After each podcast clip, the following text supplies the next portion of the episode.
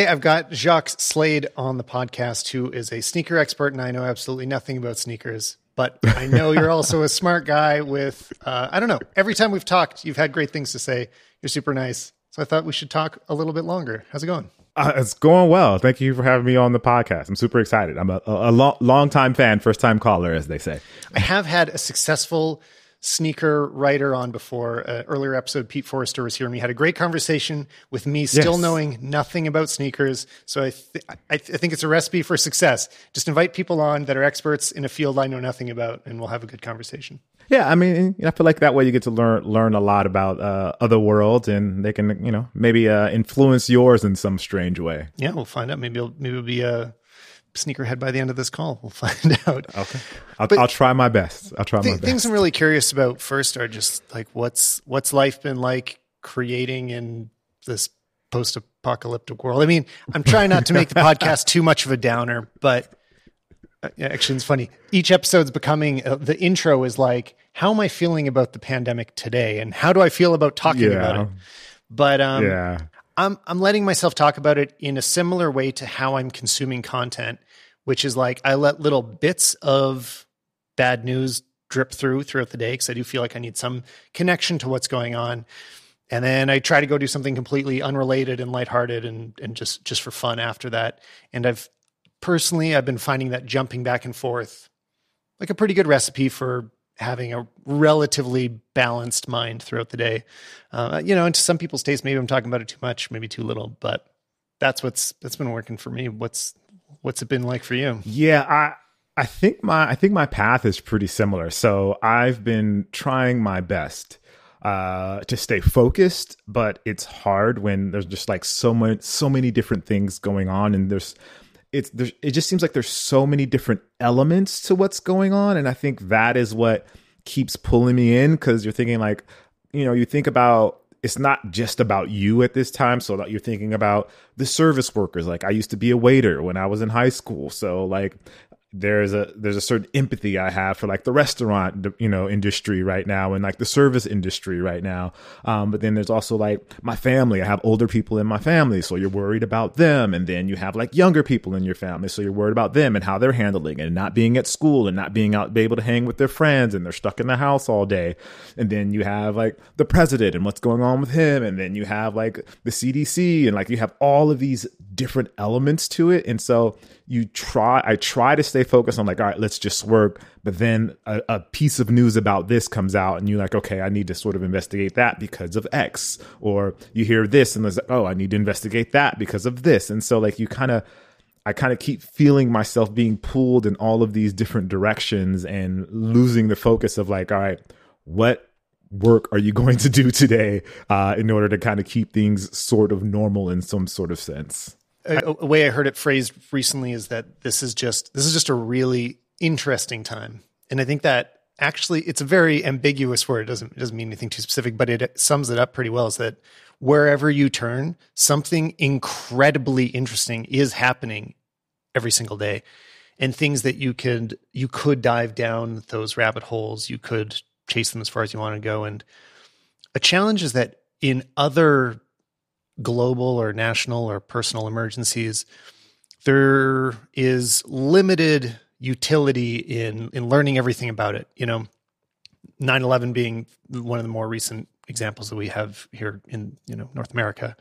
Uh, you could stay up all night watching the news every day and kind of panicking about it and feeling really nervous and scared and trying to get a, a, a grasp of the situation. But the result of that was mostly just how you felt internally, you know, is trying to bring your worldview into some sort of comfort level.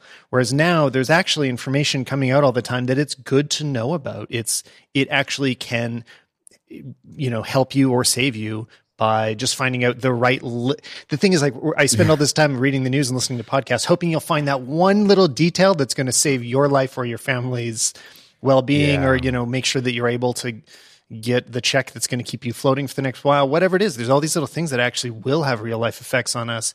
So the the bad part is there is a real payoff to following the news so close right now because it has implications for us. Yeah, yeah. I want. I, I keep going back and forth in my mind, thinking like, have I watched too many Hollywood post-apocalyptic movies, or have I watched enough? Or have I watched enough?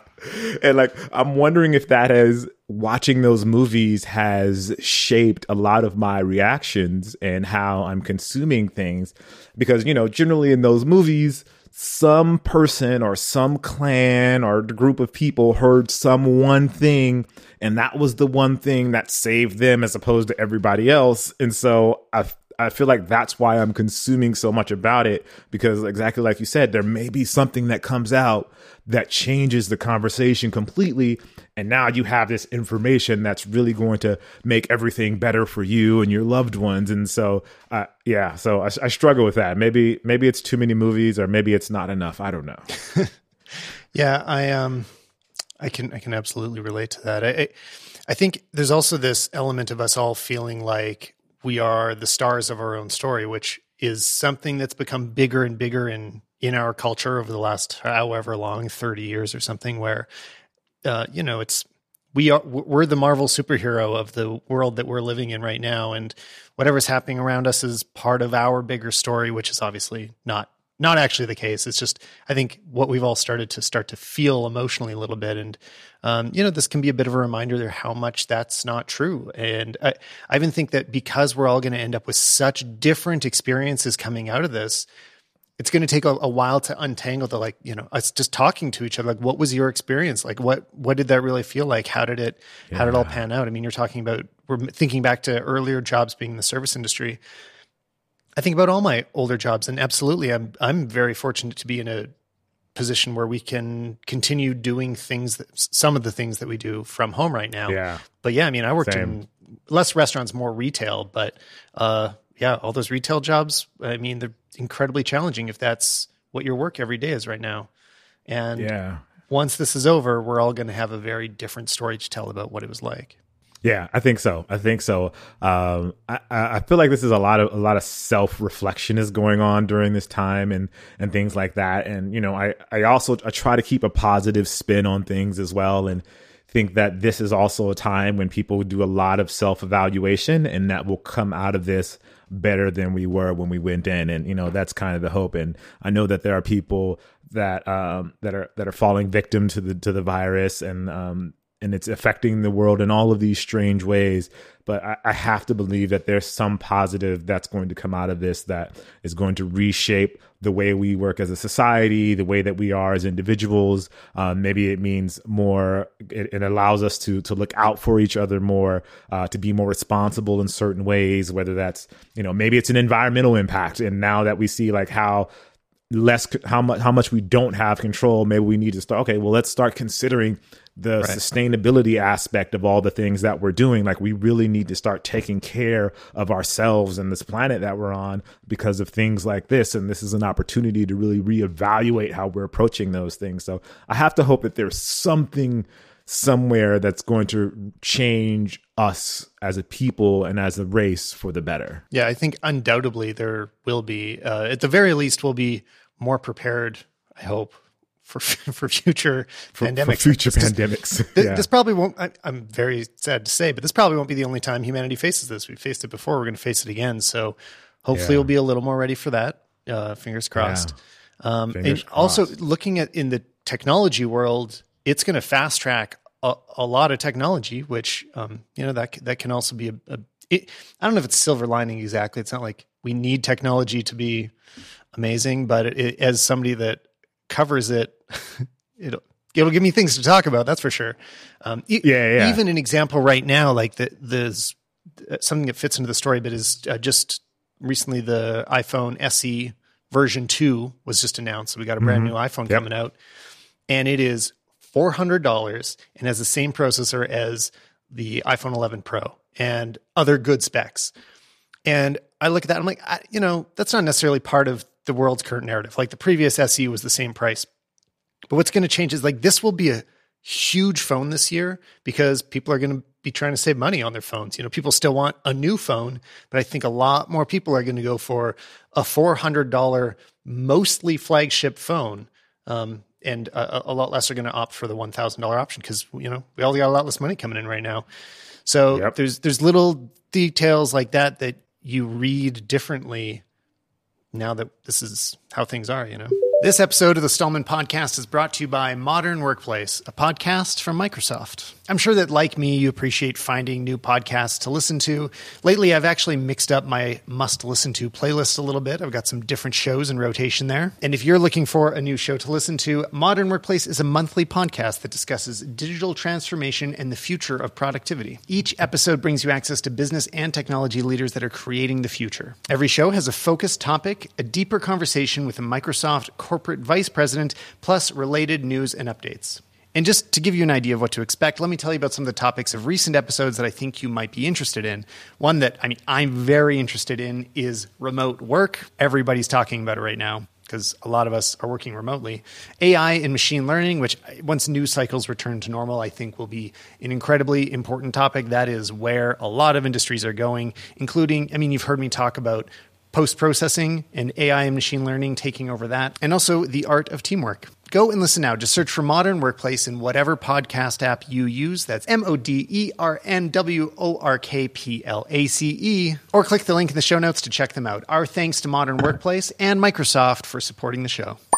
It, it definitely has changed changed people's perception of uh, that that discretionary spending has definitely changed quite a bit. Well, and that ties into your world of of sneakers quite a bit. And yeah. I mean, my tangential connection to this is fashion culture, which is more through my wife's blogging. But uh, you know, I've, I've been to plenty of fashion events. It's how I know other people into sneakers. Where where do you think that's going to go? I mean, that's obviously a very good example of yeah. discretionary spending. Oh, and I want to yeah, also, yeah, I, I, liked the.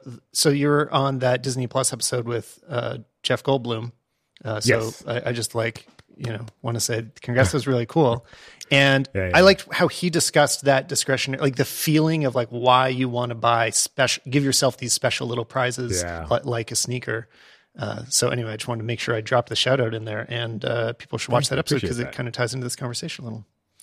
What's going to change though? For for me, I I do think um, I've been trying to pay a lot more attention to this, and it's it's it's really interesting um, because so some of the like reseller sites. So reseller reselling is a big part of sneaker culture, um, where people buy shoes and resell them because they're limited and things like that. And that industry is saying that there's only been like a four percent decline in sales over you know during this pandemic, which is very very interesting. Yeah. Wow. Um, and my thought is that people are still doing the buying and selling as a way to kind of keep keep some sort of normalcy going but my thought is that the higher end stuff isn't being purchased as much as it is like the more regular stuff that that can kind of keep the transactions going and that's a way deeper conversation that I need to dig into but it's it's it's interesting. I do think that people are are reevaluating the purchases that they're making and shoes are not as important for I think the common consumer. So what happened with sneakers is it became a bigger, more pop culture kind of thing. And I think the pop culture moment for sneakers really um, was starting to explode and was coming really bigger and it was really cool.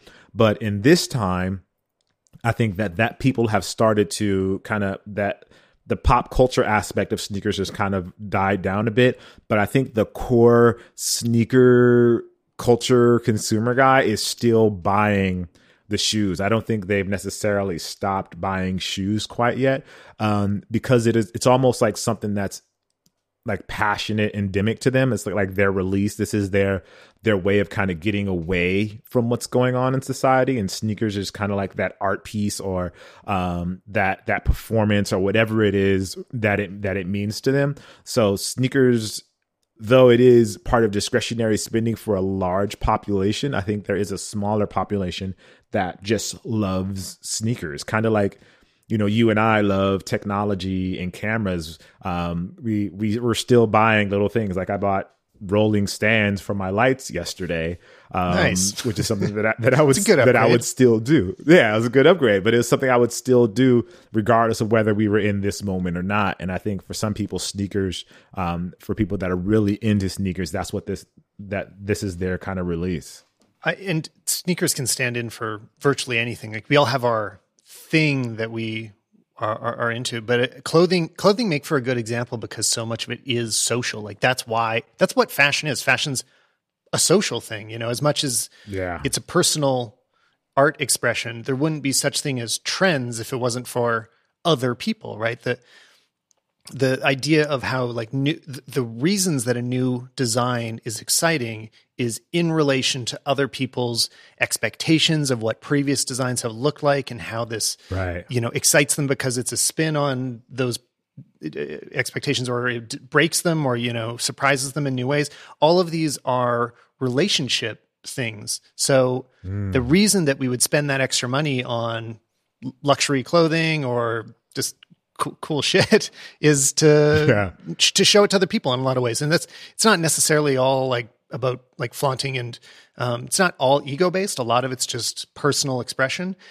but I think it. I'm just I'm just very curious. Like, how will that relationship shift as people have both less le- less income to spend on things, but also less people to show it to during the day? It's still going to be there. We're still going to want to communicate in that way, Yeah. but it's going to change. I don't know. Well, I think part of it is the the internet has kind of supplanted that that one to one social interaction.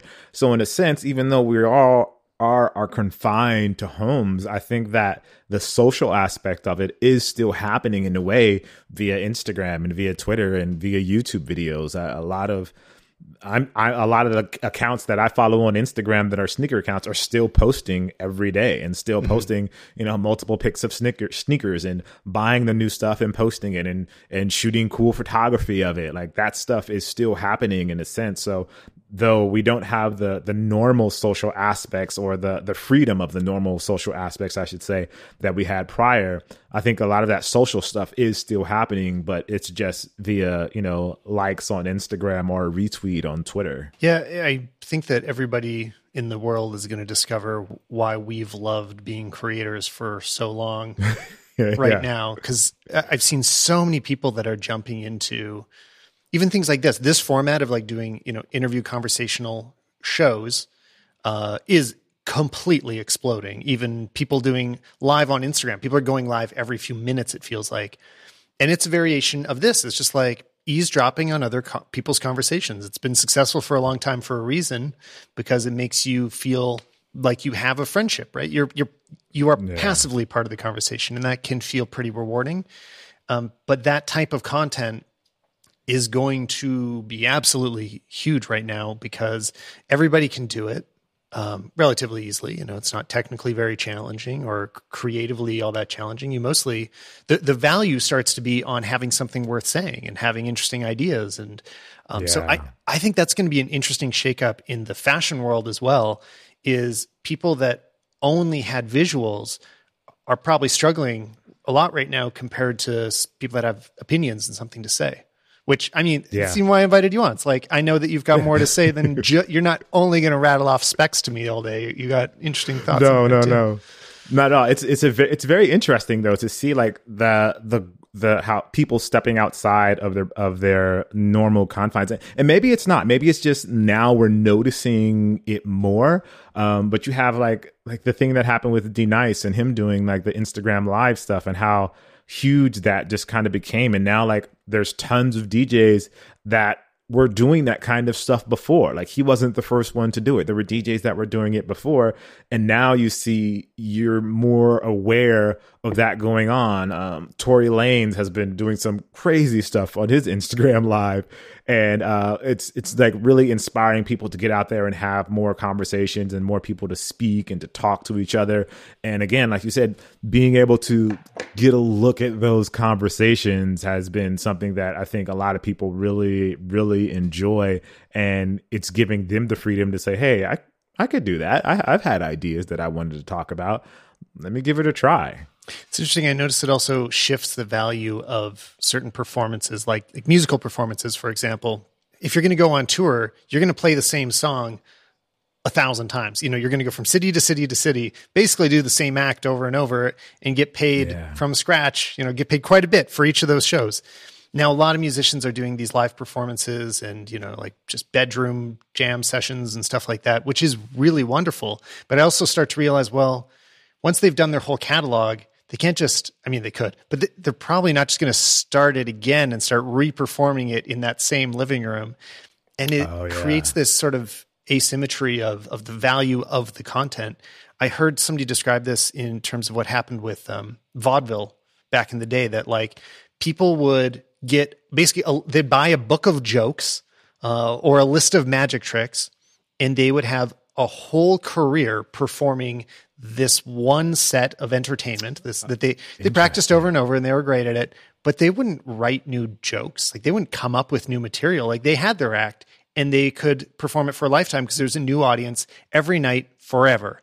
And then you start recording it and especially once you start posting it online. Now any joke as soon as one person's told it everybody's heard it and you can't you can't steal the joke. You can't retell your own joke more than so many times especially if you're posting them publicly. So it it it's going to shift this the value of newness and creativity and originality uh in a in a way that I don't know we, we weren't seeing before this started. Yeah, that's and that's something that I think is very unique to um, well prior to this was very unique to comedians. Um, that's why a lot of times when you go to comedy clubs, they tell you no phones um, because like these guys or these women or these comedians, sorry, they take all of this time honing this one hour set, and that takes you know sometimes that can take years to get one hour worth of great content that you could then put into a special, and so they'll do that at shows like in local clubs just to work on the craft, and if you know everyone's videotaping that joke, then you know it's ruined. You know, as they workshop it, they maybe they change a word or two. I was I read an article about how like the the use of certain words in jokes and how they make them more efficient and refine them as a comedian. And i just thought that was fascinating. And like hearing you say that reminds me of like they have to go through this process of saying the same joke over and over and over just to get it right. And if everything's recorded and it gets out there early then that joke could be ruined before it actually gets to the point where that comedian feels like it's perfect, like that Well, yeah, performance. or when it hits their Netflix special, uh, you know that it would Right. have already leaked out. I think even when in Dave Chappelle's, he was talking about some of the rehearsal of the jokes during it. But imagining that, like, yeah, let's say somebody had a cell phone video of him telling any of the jokes that were in the Netflix special. It couldn't go viral again later for his the thing that he's getting paid for. It needs to it needs to all pop at once for the you know the the piece of content he's making money off of as opposed to somebody else's Yep. cell phone video where they get all the views on their channel and you know um yeah. Or the perception that somebody's like, oh, he's just telling the same jokes over and over again. yeah yeah exactly. When you know it, they it's really an illusion that that creativity is happening on the fly every night. You know that's that's the magic trick. Yep, absolutely, absolutely. But so now we're going to have to all do this ourselves, come up with our own magic tricks on how to uh, keep keep things interesting day after day. I mean, I'll talk I'll talk a little bit about challenges on my end. I haven't I haven't posted a new Instagram photo since this started. I don't know, maybe I will have by the time this podcast goes live. But that's just an example of like it's this one narrow stream of social media that I just sort of froze on. I'm like, I keep not knowing what I want to do, and then I'm not, and now I haven't done anything for a while, so I'm still not going to do it. Um, I don't, I don't know. It's just sort of, it was weird to notice that happened. Yeah, it's been more with that that with YouTube content for me. I've been posting stuff on Instagram, I've been posting stuff on stuff on Twitter, and I've been posting some stuff on YouTube, but not at the um the rate that I was prior to this. It's a lot it's a lot more sparse and um that was part of that today was like my thought, you know, over the last couple of days was like, all right, I need to get back on it. Like I'm being I'm letting things I almost kind of feel like I'm letting things fall apart in a sense. And so I have to regain that focus of getting back into the rhythm of creating content in a consistent basis the way that I was before. Um, because otherwise, I feel like I'll just lose it. Yeah, is it a choice to slow down? Like, were you feeling like you you should post less, or you just have kind of had enough challenges focusing or feeling inspired that you uh, didn't feel like you had anything to post? I think part of the challenge was focusing. Um, and then also part of it is just like because of everything that's going on, it just doesn't put you in the mood, I guess, to really right. to do to do that sort of thing or or like that something that's I feel like it's I don't know, I feel like because I'm paying so much attention to other things, it's pulling from that creative bucket that I have. And so that creative bucket has kind of been been dry and so it's like finding a way to to to dip back into that bucket and and and re- refill refill that bucket so to speak so I can create content. Do you imagine there'll be any shift in what your content looks like or I mean not looks like is in cameras but you know are you going to is there going to be a shift of tone do you feel like or is you know you want to kind of keep business as usual? Yeah, I've uh, I, part of part of the delay has been me not wanting a lot because a lot of the stuff that I do is product focus focused and I, I've I've been I've been wanting to put in effort more towards storytelling. And I think this is going to influence that as well, where I'm going to be telling more stories about the product as opposed to being like, this comes out on Friday. Um, because this comes out on Friday obviously works, and that's a big thing for that moment. But I think people want more than this comes out on Friday at this time. I know I know I want more than that, and so maybe um, part of that is my my yearning for something more is is going to is going to be reflected in the way that I produce content as well. It makes me think about things I've read about previous times of difficulty, like the Great Depression, for example. That mm-hmm. uh, fashion also shifts through this. This is this is the context I was reading. Is that the amount of like color that people wear, the amount of sort of flamboyancy in their mm. dress really shifts as economies go up and down. Basically, yeah. people wear more like drab, not drab, that's more earth tones, more subtle tones during downward economic times. And then they'll like wear more expressive colors and things will pop a little more when it's boom time and everybody's making money. Yeah. And I've always found that really interesting that you could look around to just look at the people around you and you could see how well the economy is doing by the their choice of clothing. And I think that's going to be reflected in content as well. It's like how how ca- how how important are the things that we talk about will reflect what's what's really going on like how severe the conversations are something i keep thinking about is what are those really casual content creators like a, uh, you know i've met i've used david dobrik as an example who their, their whole thing is just about like let's just have fun you know there's yeah. nothing serious going on here and that that tone's going to shift everywhere you know even people that are yeah. like wanting to maintain even like the, the goofiest shows that I like, I can feel there being a little more of a like, look, we're all smiles and laughs right now, but we know something more serious is going on at this moment. And by not acknowledging it, it would come off as weird. I haven't really, I haven't seen that many people do that. Take what I would consider to be the like an, an inappropriate approach where they're just they're being too casual or too unaware. I mean, other than mm. uh, like Corona challenges or what, like I don't know. There's some there's some pretty dumb stuff that that gets posted, but that's not that's not actual creators. Um, yeah, I don't know. I'm, I'm but I'm curious. Long run, how will that shift our? I don't know. Like we we definitely maybe like maybe we kind of reached this point of like sort of peak fun where it's like, look, we're all safe. We can just uh, you know, enjoy our Netflix and chill as much as we want. But now it's like, oh wait, we're not at the end of history. Uh, we we do still yeah. take things seriously. Yeah, it, that's that's an in, that's interesting, and hearing you say that makes me makes me think that a lot of those changes are, I think, less about the individual and more about the collective. I think the brighter colors, um, that that more expressiveness is is often a a signal of I'm doing well. Like I'm great. Like, right. I'm really awesome right now. And so I'm wearing this super bright red shirt and these super pink super shoes expensive shoes. Really great. Super expensive. yeah, yeah, yeah. Because because I'm doing great right now. Yeah. And if as a collective, we're all going through a moment, and I think I think that you tone that down, not necessarily as a I'm not doing well, I'm not doing great, but as a if like there's this huge segment of society that had that had this terrible time and I was lucky enough that I didn't have to go through that and I'm still doing great. I want to show empathy in some way, uh, in another way, and by dressing down or not being as flamboyant is my way of kind of taking in that conversation and being a part of that mass.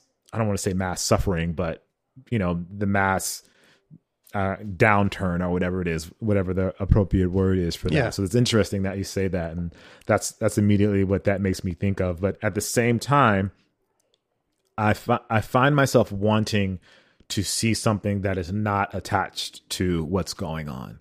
I want to see something that's disconnected from that. I want something that's going to allow me to escape.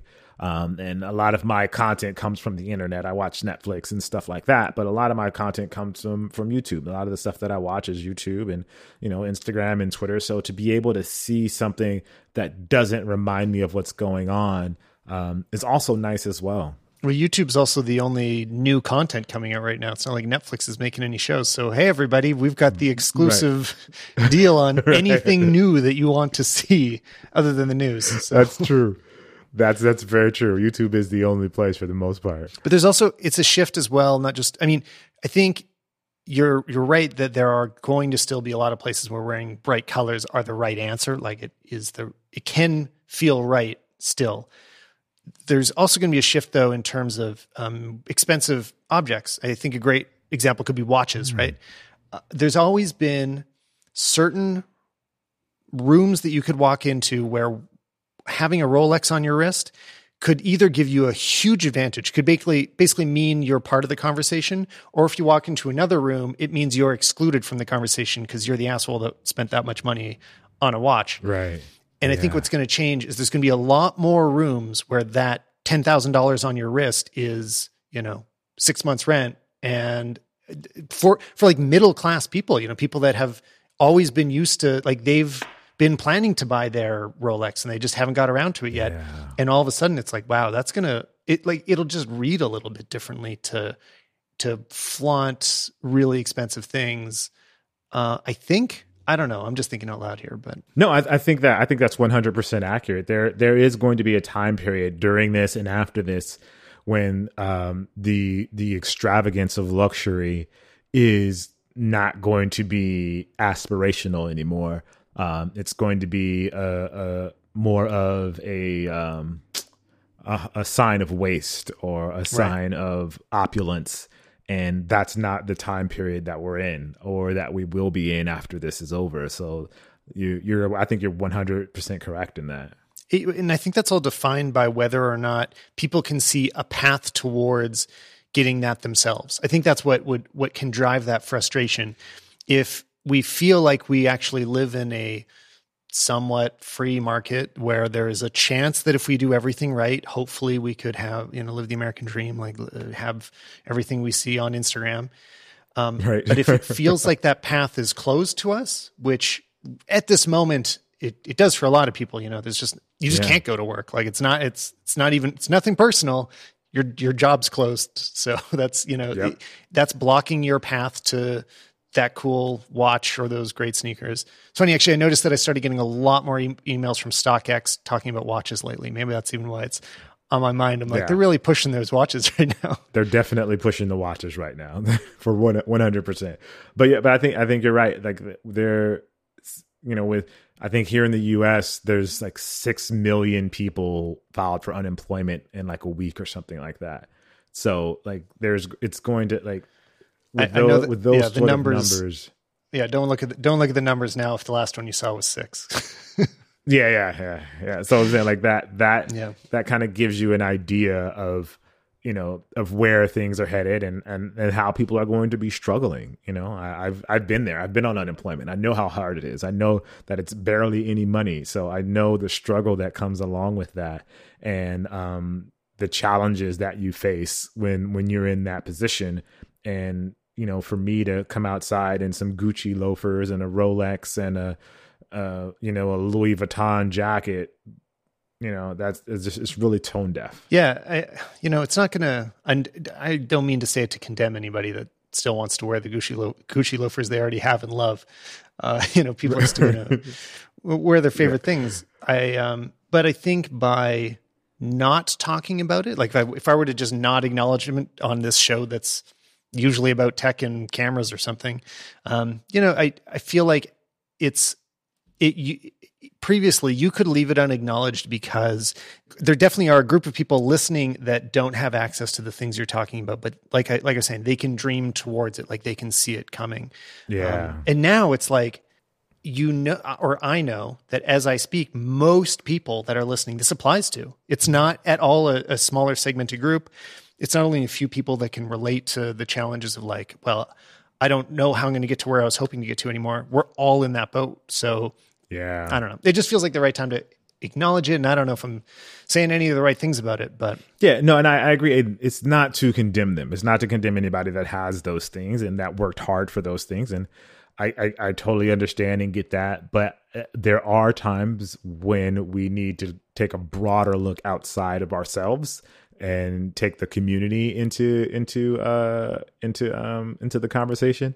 And i think this this is one of those times and eventually we'll get out of that. And um i don't know when that is or what day that's going to be but i do think you know acknowledging what's going on is important for sure. Let's say that we acknowledged it enough and try to talk about something lighter for a few minutes before. before right, let's let's do before it. Before I circle back, uh, what, just tell me a bit about YouTube lately. Like, how has YouTube life? I mean, I don't know. Maybe that's a darker topic, uh, depending on how you feel on YouTube. But like, what's it like to be a creator in the last year? Um, it's honestly, it's honestly, it's been it's been great. It's been really good to be a creator. I I think.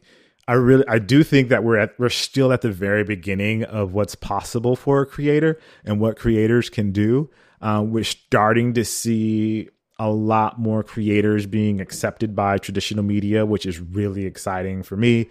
Um, that's a, a, path I definitely want to take. I want to dig more into like the traditional media side and and represent more in that area. In addition to being able to still be my own personal creator, um, I think a lot a lot of the creators that we know and love, the actors and directors and all of those things, they were so limited to only being able to do certain things in traditional media and that's the only place we ever saw them.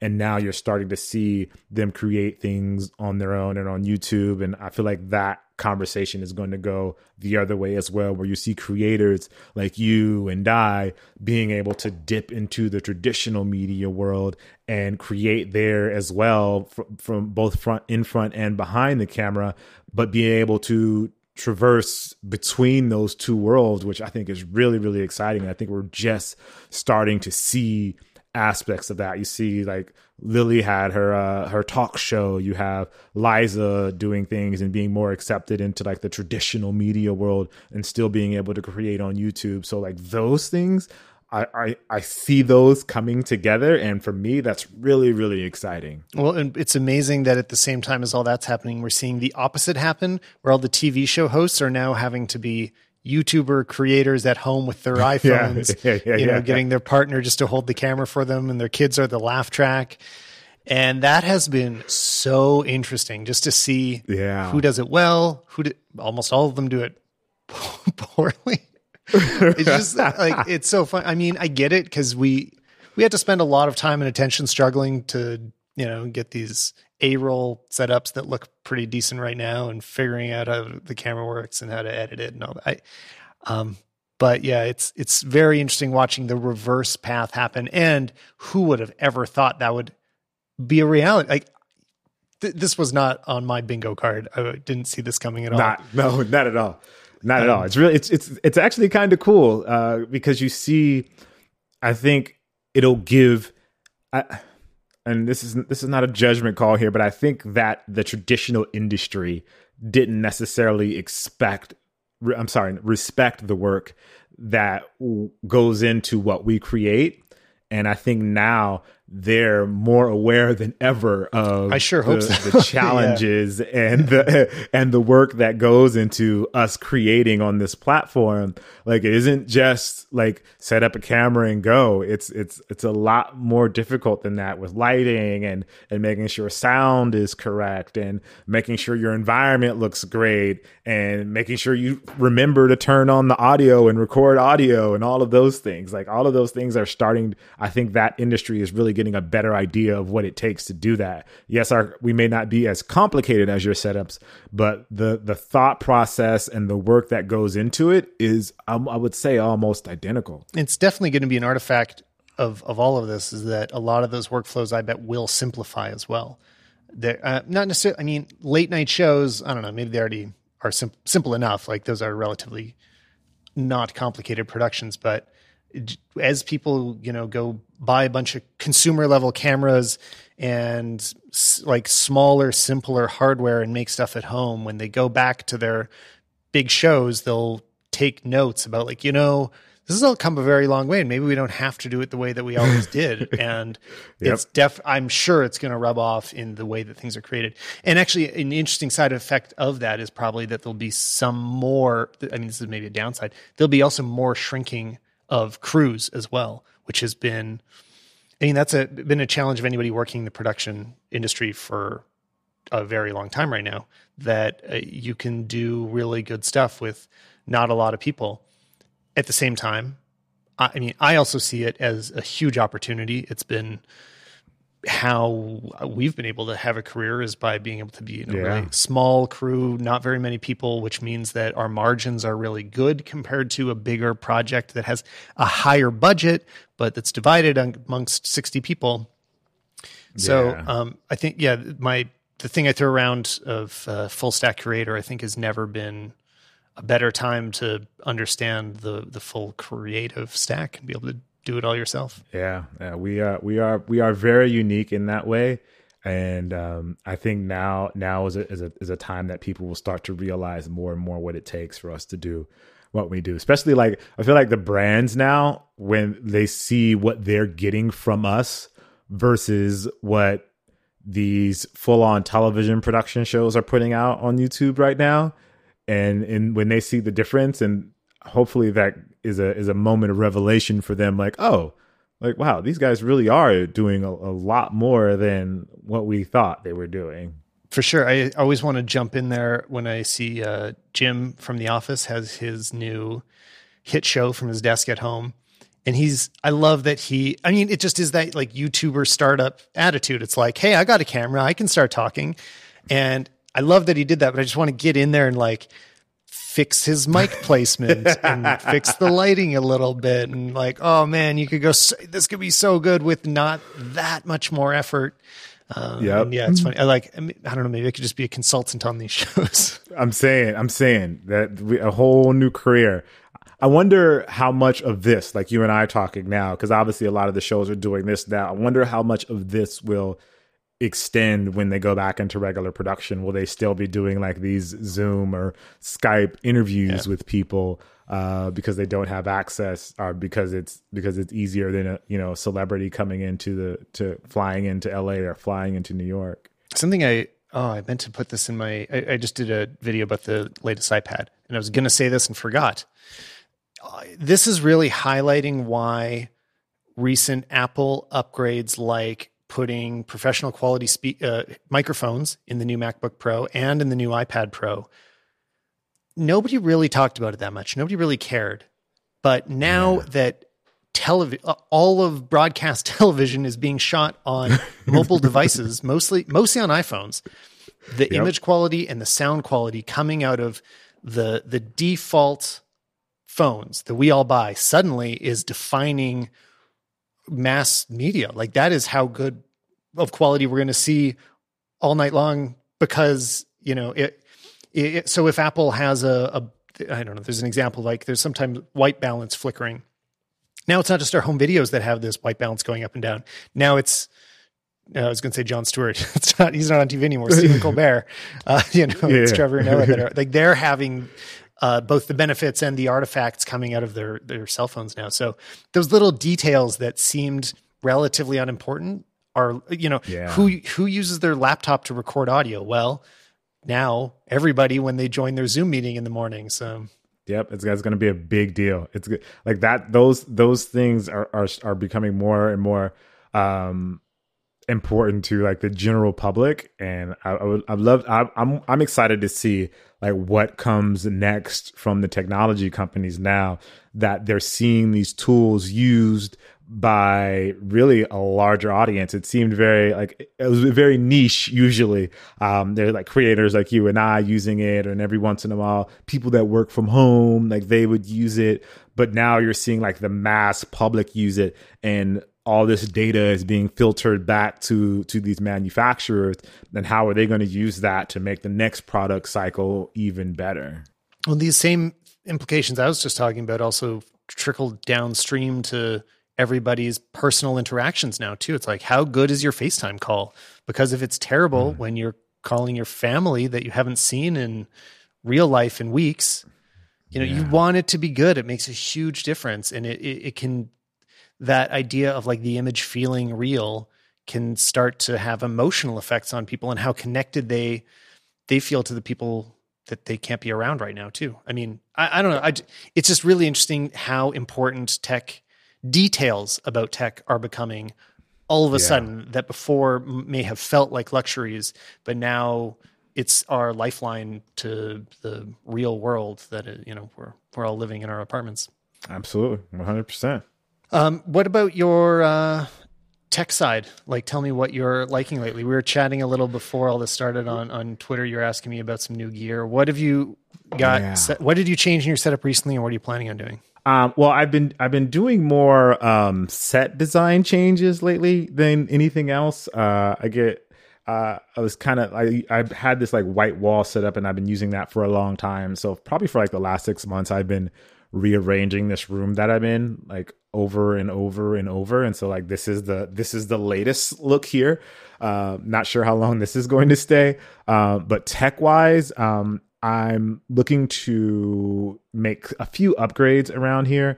Like, so I have the the Blackmagic camera, the uh, the 4K, and I've been using that off and on. Um, but I'm terrible at color, so being trying to match that with like the A7 threes has been a bit of a challenge.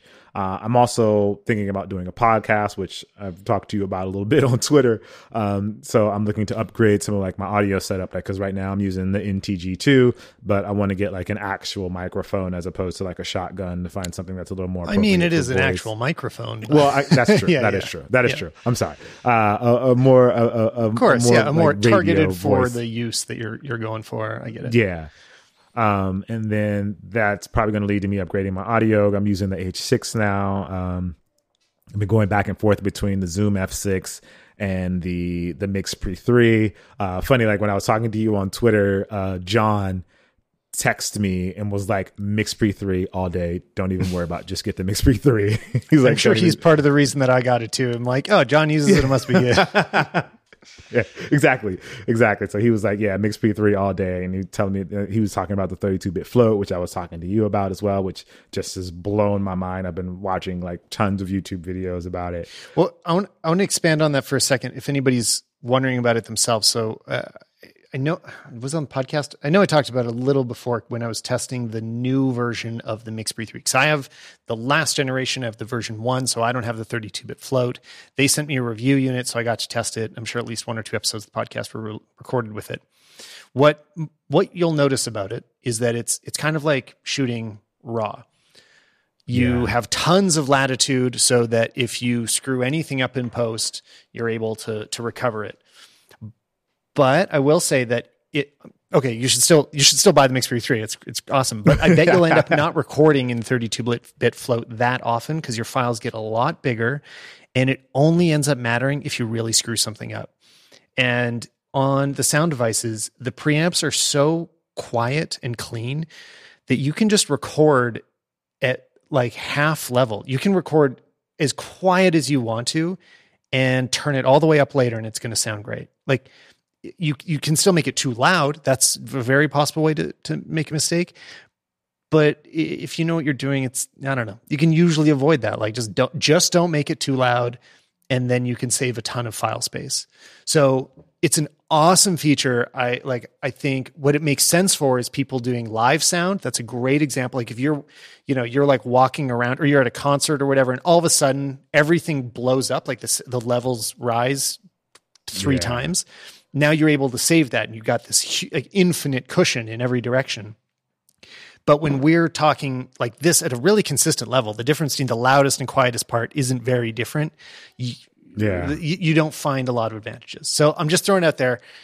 Don't necessarily choose based on that one feature based on it. Well, the, the Zoom has 32 bit float too. Yeah, right. so I guess it doesn't matter. It, it has, don't choose on yeah, that yeah. feature at all because it doesn't matter. um, I, I, do I do like the form factor of the Mix Pre more than I like the form factor of the Zoom. Though I thought I thought the Zoom was bigger than it actually is. I watched a video last night. And a guy actually had it in his hand as opposed to it just like sitting on a table or like that or it being in product pictures and I was like, oh my gosh, it's way smaller than I thought it was. Mm-hmm. Um, because like the pictures make it look huge. It looks massive in most of the images that you see. But then I was like, oh, maybe I will. But then I, I still like the thin profile of the Mix Pre 3 versus the double stacked. Well, here's the other thing I like a little more about the about sound devices in general, or why I chose to trust them. They haven't made a bad product, really. I mean, everything they've made has been amazing and real professional quality where Zoom has been really innovative. Like they're they're a little more like they're the Samsung and uh, Sound Devices is the Apple. Ah, you know, ah, the, it's got like it. got it. Sound Devices is always premium. It's usually a bit more expensive. Zoom brings out a lot of really cool new features. They really innovated with like the H4n. That was a big deal for me. Now the H6 is an extension of that. Um, but the preamps are all a little noisier. Like not the quality's not necessarily there. And from everything I've heard, the new wait, which is the one you're looking at, the F6 is that what it's called? F6 is kind of on par. Like the sound quality is is basically there. It's just because they've had a history to me of having some duds that weren't not duds, but more flaws in their product. Uh, that's right. why I'm like, okay, I think Sound Devices is going to be more consistently amazing. Yeah, like one thing that I, I like, I I like I like the F6, but one of like just a small feature thing of like it doesn't power off by itself, which is something that I had like with the Tascam, which seems like for uh, something like this it would do, especially that I don't know. I I've I have I've had the Tascam DR40, like that's what I started with. Like that was the first audio recorder that that I bought, and I love the feature that like it just goes off by itself if it's been on for more than five or ten minutes and you're not using it. Right. And I would hope I was I thought like that's something you could activate with the H6 because it seems like it's it's still in that same product category. Like the Mix Pre and the F6 seemed are a little bit more like all right, you can use these on a pro kind of in a pro situation where these feel like more consumer based, like the um, a little more plastic in them. Like, yeah, yeah, and I was just like, why? Huh, why can't you do that? It seems it seems weird, and it's, it's such a small firmware change. But I've complained to them enough about it. Obviously, they're not going to do it. They've they've, they've received enough tweets from me about it. So, well, speaking of what you started with, tell me a bit about how you got started with YouTube. Because like we know each other pretty recently. You know, we met in person a few times, but like, what's your what's your older background with YouTube? Oh, so I started on YouTube back in 2011, um, 2010. Nice. Sorry, 2010. Um, I was so I I was I, yeah it's been a long time, long time. so I was writing for a sneaker website. I got a I got a job writing for a sneaker website in two, in December of 2009, and I had done some prior like acting and TV and movie stuff. And so I was watching a lot of the sneaker content on YouTube at the time, and none of it was produced really highly produced, I should say. And so my thought was like, oh, okay, well let's let's try and bring some of the the knowledge that I have from doing film and TV and bring that into YouTube. And so I in March of 2010, I put up my first YouTube video for the website that I was working for. And um, it was like this entertainment news style, like green screen with like the, the picture in picture thing, kind of like a news. So yeah, a very, very weatherman news show. But it was like nobody in sneakers was doing that at the time. And so that right. kind of made it kind of made a name for me um, because nobody was doing that. And so that that just led to me just kind of pushing the quality of what I was doing and trying to make the the production aspect better and better, which kind of which which separated me at the time from everything else that was going on. So like because this was before Complex was doing sneaker shopping. This was before Nice Kicks was doing sneak peek. Like there was no professionally produced sneaker content at the time when I was doing this. It was more of guys doing like stuff inside their bedrooms or in their living rooms or at the store and stuff like that. It wasn't none of it was professionally produced, and I and I was I I was early enough to kind of push that perspective to the sneaker world. Not that I was doing it, but that was the thought behind it. It was still it still looked terrible, but it was a step up from what the sneaker community was expecting at the time. And well, I still think it gives you an advantage being able to do something that is really professional by, by yourself. I mean, it means that you're able to keep making the show now without anybody coming over. And this is something I always used to bug uh, Pete about before he was doing show for Highsnobiety. And it was always like, well, you can only do what they give you permission to do. And you know what they hire camera people to shoot and editors to edit. And you've got a great personality and all this knowledge, but if you can't create it yourself, then you're limited to what they, you know, want what they're willing to put out. And uh, now all of a yeah. sudden it's become like it's very manifest because it's like, well, if you can't make it yourself, nobody else is going to make it for you. yeah, that, that's something that I've been telling a lot of my friends that they should start creating. I have a friend that's a, a, songwriter, so she writes songs for like television, like kids' TV shows and stuff like that. And I've been telling her to document the process and put it on YouTube and and learn like learn about learn about all this editing stuff because they they always ask me like, how did you do this and how did you? I'm like I literally watch YouTube videos. Like I, yeah. I watch YouTube videos on how to edit. Like I bought a little point and shoot camera.